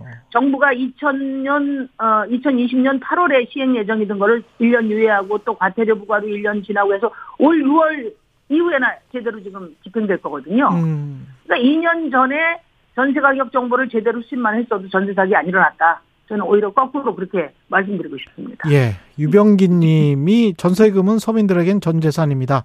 최우선으로 대책을 실행해 주시길 바랍니다. 이런 말씀 해 주셨네요. 예. 여기까지. 저는 이제 그 한 말씀만 더 드리면 시간이 거의 뭐... 됐습니다. 예. 아, 예, 그렇습니까? 예, 예. 지금까지 정의당 심상정 의원이었습니다. 고맙습니다, 의원님. 네, 감사합니다.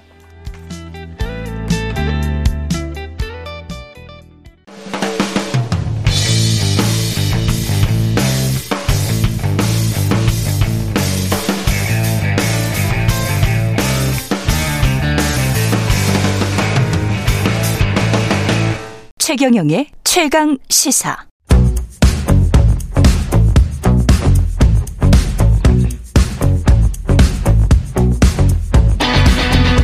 심리로 들여다보는 세상 이야기. 뉴스는 십니다. 네, 정치, 경제, 사회 등 우리 사회 다양한 이슈를 심리학적 관점에서 풀어보는 시간입니다. 최경령의 최강시사 뉴스는 십니다. 아지대학교 심리학과 김경희 교수 나와 계십니다. 안녕하십니까? 안녕하세요. 예. 오늘은 강자와 약자. 예, 우리가 뭐 항상 동등하게 사는 게 아니니까요. 예. 자본주의 사회가 정글이죠, 사실은. 강자와 약자 또는 약간 기울어진 관계, 여기에서 어떻게 소통해야 될지. 근데 누가 강자고 누가 약자입니까? 어, 물론 이제 영향력을 더 많이 행사할 수 있는 사람이 뭐 상식적으로 강자겠죠. 영향력을 더 많이 네네, 행사할 수 네. 있는 사람. 그러니까 내 말과 내 행동이 네. 어, 상대방에게 어, 더 많은 변화를 일으킬 수 있는 사람. 아. 그러니까 그거 있잖아요. 내가 어떤 말을 해도 상대방이 변하지 않는다. 네. 그럼 그, 그 사람한테 내가 강자일 수가 없죠. 그러네요. 네. 예. 그래서 그 잘 안 변하는 음. 그러니까 되게 객관적으로는 약자임에도 불구하고 요지부동인 사람들. 예. 그리고 요지부동인 국가나 사회들. 예. 이런 쪽이 은근히 강자 행세를 할 수 있는 것들이 있죠. 그러네. 갑자기 네네. 북한이 떠오르네. 아, 네네. 예. 예. 그 강, 영향력을 행사할 수가 없으면 아무리 강자라도 소용이 없는 거네요. 네, 그렇죠. 예. 근데 사실은 돈, 권력, 미모, 뭐 이런 것도 다 그 영향력 아닙니까? 그렇죠. 그런데 예. 만약에 내가 그것에 동의하고 그것을 나도 중요하게 생각하면 이제 내가 약자가 될 수 있겠죠. 그렇죠. 만약에 이제 어. 저 제가 굉장히 그 어. 어, 키를 중요하게 생각한다. 음. 그럼 이제 옆에 농구 선수가 오면 제가 약자가 되고. 아 키를. 네, 근데 저는 키가 저도 똥쿠슛 한번 넣어봤으면 좋겠다. 네, 네, 계속 네, 꿈도 네. 꾸고 그랬습니다. 그래, 어, 예. 저도 그랬는데 예. 불가능한. 예, 갑자기 키가 크는 꿈 뭐 이런 거 있잖아요. 그래서 예. 이게 이제 그런 게 있습니다. 이제 자꾸 이 강자 약자를 우리가 자꾸 나누거나 예. 뭐 강약 약강 이런 말 많이 쓰잖아요. 예. 이런 게 많다는 건 어, 우리가 어, 너무 하나의 잣대나 뭐, 그 정해진 아주 제한된 숫자의 가치를 놓고 음. 경쟁하거나 아니면 그렇게 사람을 판단하기 때문에 음. 강약약강이 생기겠죠. 예. 왜냐하면 어 만약에 최 기자님은 돈을 중요하게 생각하는데 예. 저는 만약에 예를 들어서 예. 어 시간을 중요하게 생각한다. 예.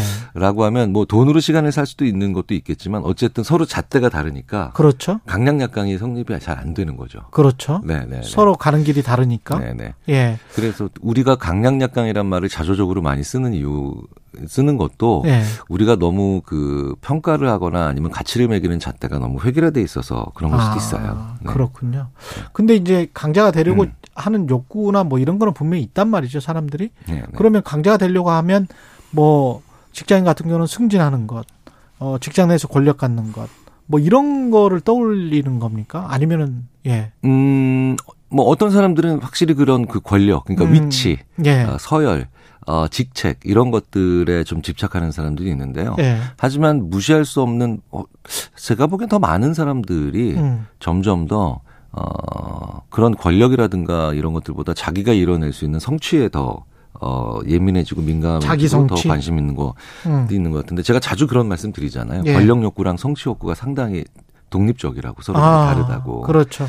그래서 성취해내는 것들에 대한 관심이 많은 사람들은 네. 상대방이 내가 더 높은 위치에 있으니까 내가 더 권력자니까 내가 강자야라고 했을 때 네.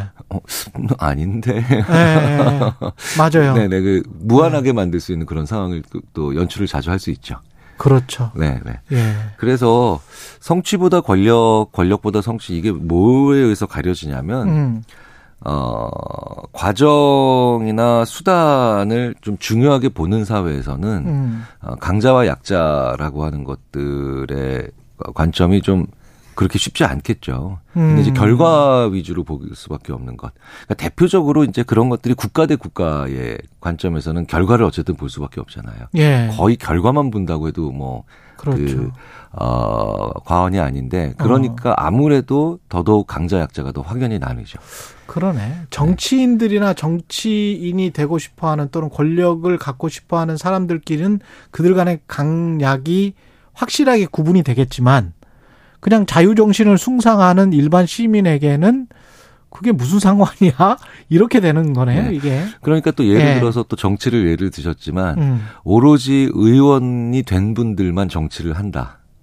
음. 이런 게 아니라 그렇죠. 어, 뭐 국회와 같은 그런 그 정치를 하는 분들이 모이는 분 외에서도 다양한 정치 활동들이 가능하고 그렇죠. 사실은 네네. 인간이 그, 하는 모든 행위 사실은 언론 행위도 정치 행위일 수가 있으니까요. 그렇죠. 그렇게 예. 되기 시작하면서 조금 더 그래서 강약 약강이나 아니면 음. 강자 약자라는 구분들이 음. 어, 훨씬 더 맥락에 의존하고 또 그때그때의 상황에 따라 달라지는 경우도 많죠. 왜 드라마에서 보면 더 사랑하니까 내가 음, 음. 약자가 되는 경우가 있지 않습니까? 그래서 네, 네. 덜 사랑하는 게 훨씬 낫겠어.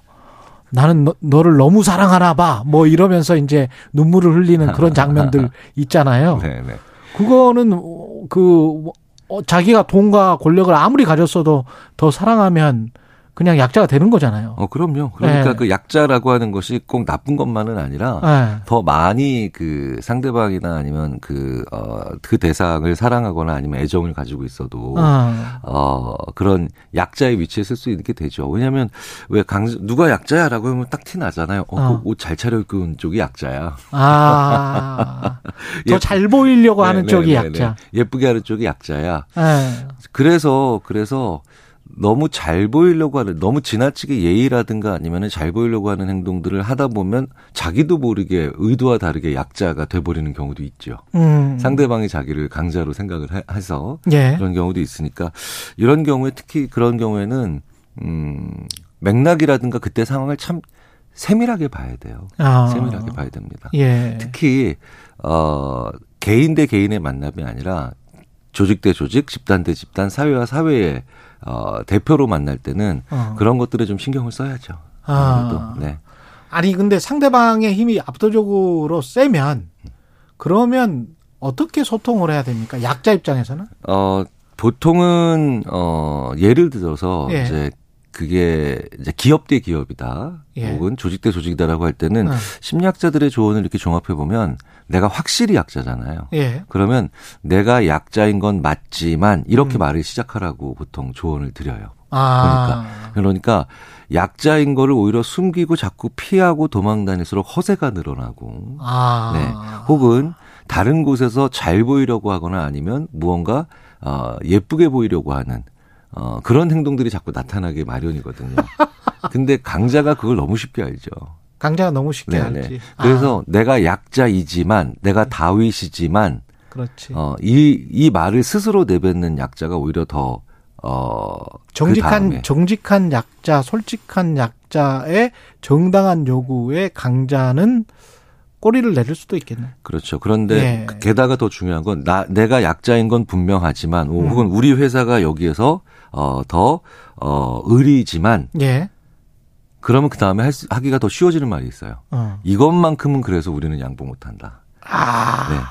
그 그럼. 말에 초점화를 시킬 수가 더 초점화하기가 더 쉬워지거든요. 결연 결연하네. 네, 네. 예. 그러니까 내가 약자임을 스스로 인정하는 것으로부터 받을 수 있는 어 하나의 이점이 바로 내가 무엇을 요구하는 그 작은 그러니까 그 소수의 몇 개는 확실히 내가 더 쉽게 얘기할 수 있는데 음. 그걸 얘기하지 않고 계속 이렇게 빙글빙글 돌리거나 아니면 음. 어 수평적인 것처럼 자꾸 굴려고 하면 예. 오히려 내가 원하는 것을 얘기하기 어려워지는 아. 그런 상황으로 오히려 빠져들 수 있죠. 근데 특히 이제 강자에게 약한 사람들 경우에는 그 강자에게 모든 거를 다 맞추려고 한단 말이죠. 음, 음, 그러면서 자기가 강자의 편이 되는데 네네. 네. 그렇다고 그 강자가 어, 내 편이 된다는 거는 또 아닌 것 같아요. 왜냐하면 강자는 언제든 떠날 수가 있으니까. 네, 네, 네.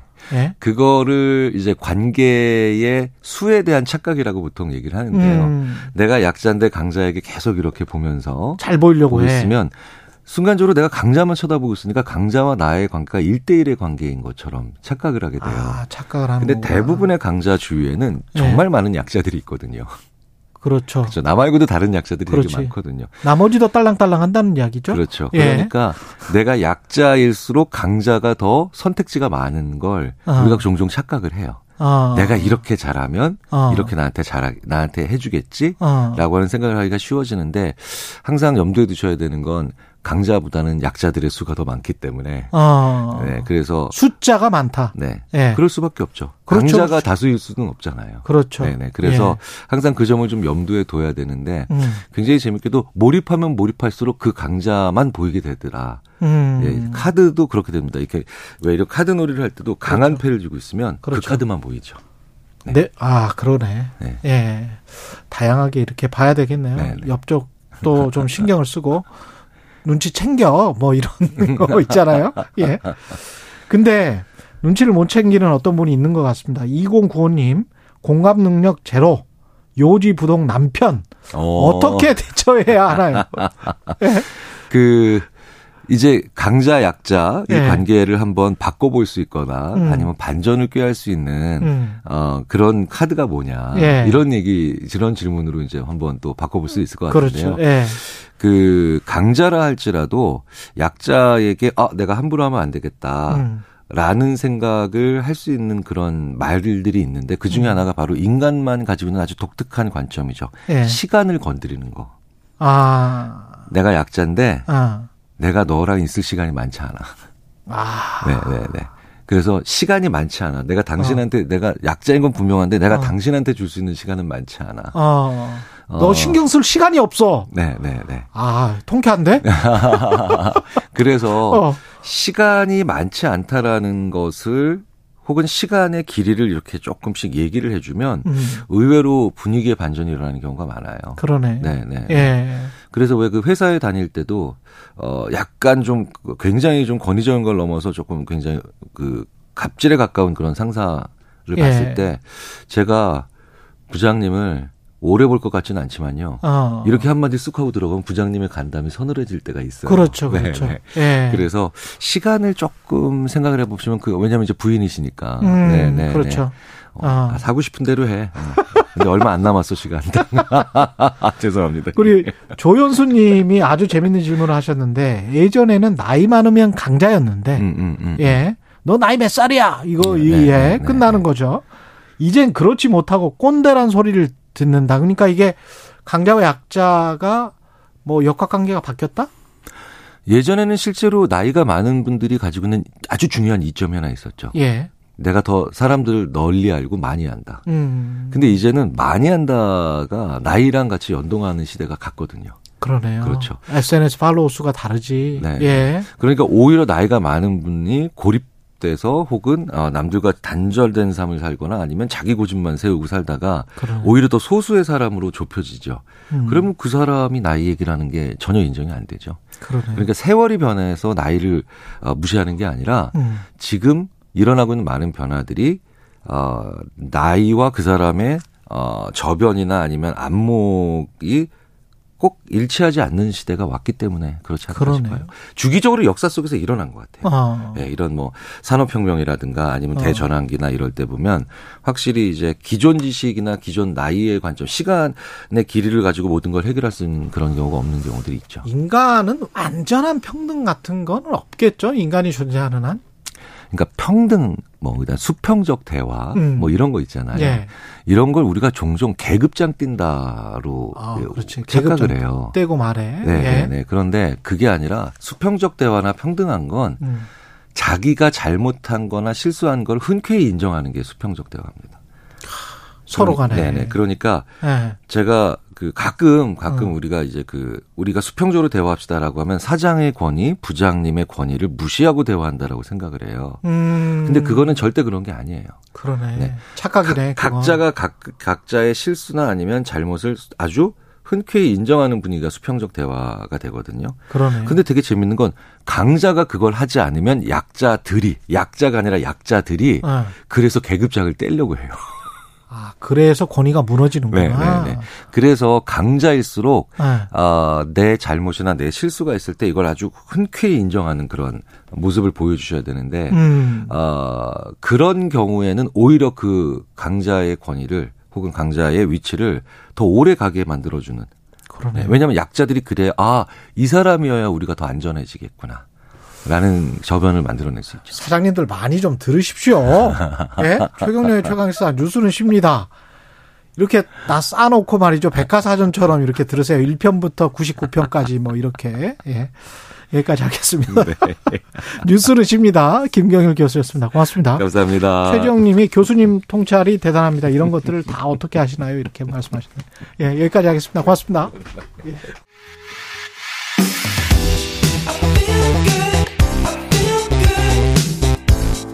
세상에 이익이 되는 방송 최경영의 최강 시사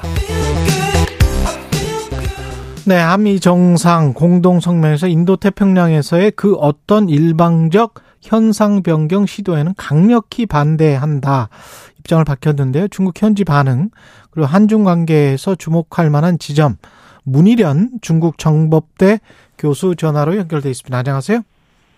네, 안녕하십니까. 예. 공동성명 중 가장 주목하는 부분은 어떤 부분이세요? 저는 그 대만하고 양완 관계, 아, 여기 남중국해 문제가 굉장히 눈에 띄던데요. 예. 근데 중국도 사실 그, 그 부분에 대해서 초점을 다 맞추고 있는 것 같고요. 그렇겠죠. 우선 대만, 대만 관련해서는 이제 문재인 바이든 공동 성명에서 처음으로 거론했던 그 이제 대만의 평화 안정과 중요성이 강조하다고 한 부분은 그대로 사용을 했기 때문에. 네. 중국에서 이제 어제, 어제처럼 이렇게 강하게 반발은 하지 않고 있지만. 음. 지금 오히려 더 문제가 되는 부분은 그 이제 남중국해 문제거든요. 예. 그 중국이라고 특정을 안 했지만 지금 남중국해 영유권 주장을 불법이라고 규정을 했고요. 음. 그다음에 그 매립지 군사와 강압적 행위 등 일방적인 현상 변경 시도에 반대한다라고 해서 중국이 지금 그 남중국해에서 불법적인 영유권을 주장하면서 그 힘에 의한 현상 변경을 하고 있다라고 지금 이야기를 했거든요. 예. 이 부분을 이제 이 부분도 이제 중국은 굉장히 반발을 하고 있고요. 또 하나는 이제 중국의 대외 경제 정책 관련해 언급한 부분들이 있는데 음. 이게 경제적 강압이라든가 외국 기업을 압박한다든가 뭐 공급망을 교란시킨다든가 하는 걸 반대한다고 이야기했잖아요. 음. 이 부분은 중국 내에 있는 외국 기업들을 압박하는 압박하는 거를 염두에 둔 것으로 다들 일으키는 겁니다. 예. 그래서 이, 이, 이 자체가 중국 입장에서는 물론 중국이라고 말을 안 했지만 그렇죠. 당신들이 하고 하고 있는 게 지금 우리를 겨냥한 거 아니냐고 다들 느끼고 있기 때문에 예. 공개적 공식적으로 자기들이 반박을 하게 되면 이거는 인정하는 꼴이 되기 때문에 못하지만. 음. 내, 내부적으로는 보급을 끊는, 끊는 그런 상황들이고요. 또 하나는 이제 그 저는 또 오히려 더 심각하게 보이는 게 예. 경제적 강압에 공동 대응한다는 분야가 부분이 있거든요. 그런 문구가 있습니다. 그거는 이제 중국의 경제 제재를 무력화시키기 시키기 위해서 음. 그 현, 그 같은 뜻을, 입장을 가진 국가들끼리 공동으로 대응하겠다고 하는 이야기를 하는 거 아닌가 지금 이런 생각이 드는 건데요. 예. 이거를 지금 왜냐하면 이 다음 달 그, 일본에서 G7 회담이 열리지 않습니까? 그 G7 회담에서 이 문제를 논의할 가능성이 많다는 전망들이 나오고 있거든요. 음. 그 중국 경제 제재 무력화 방안. 네.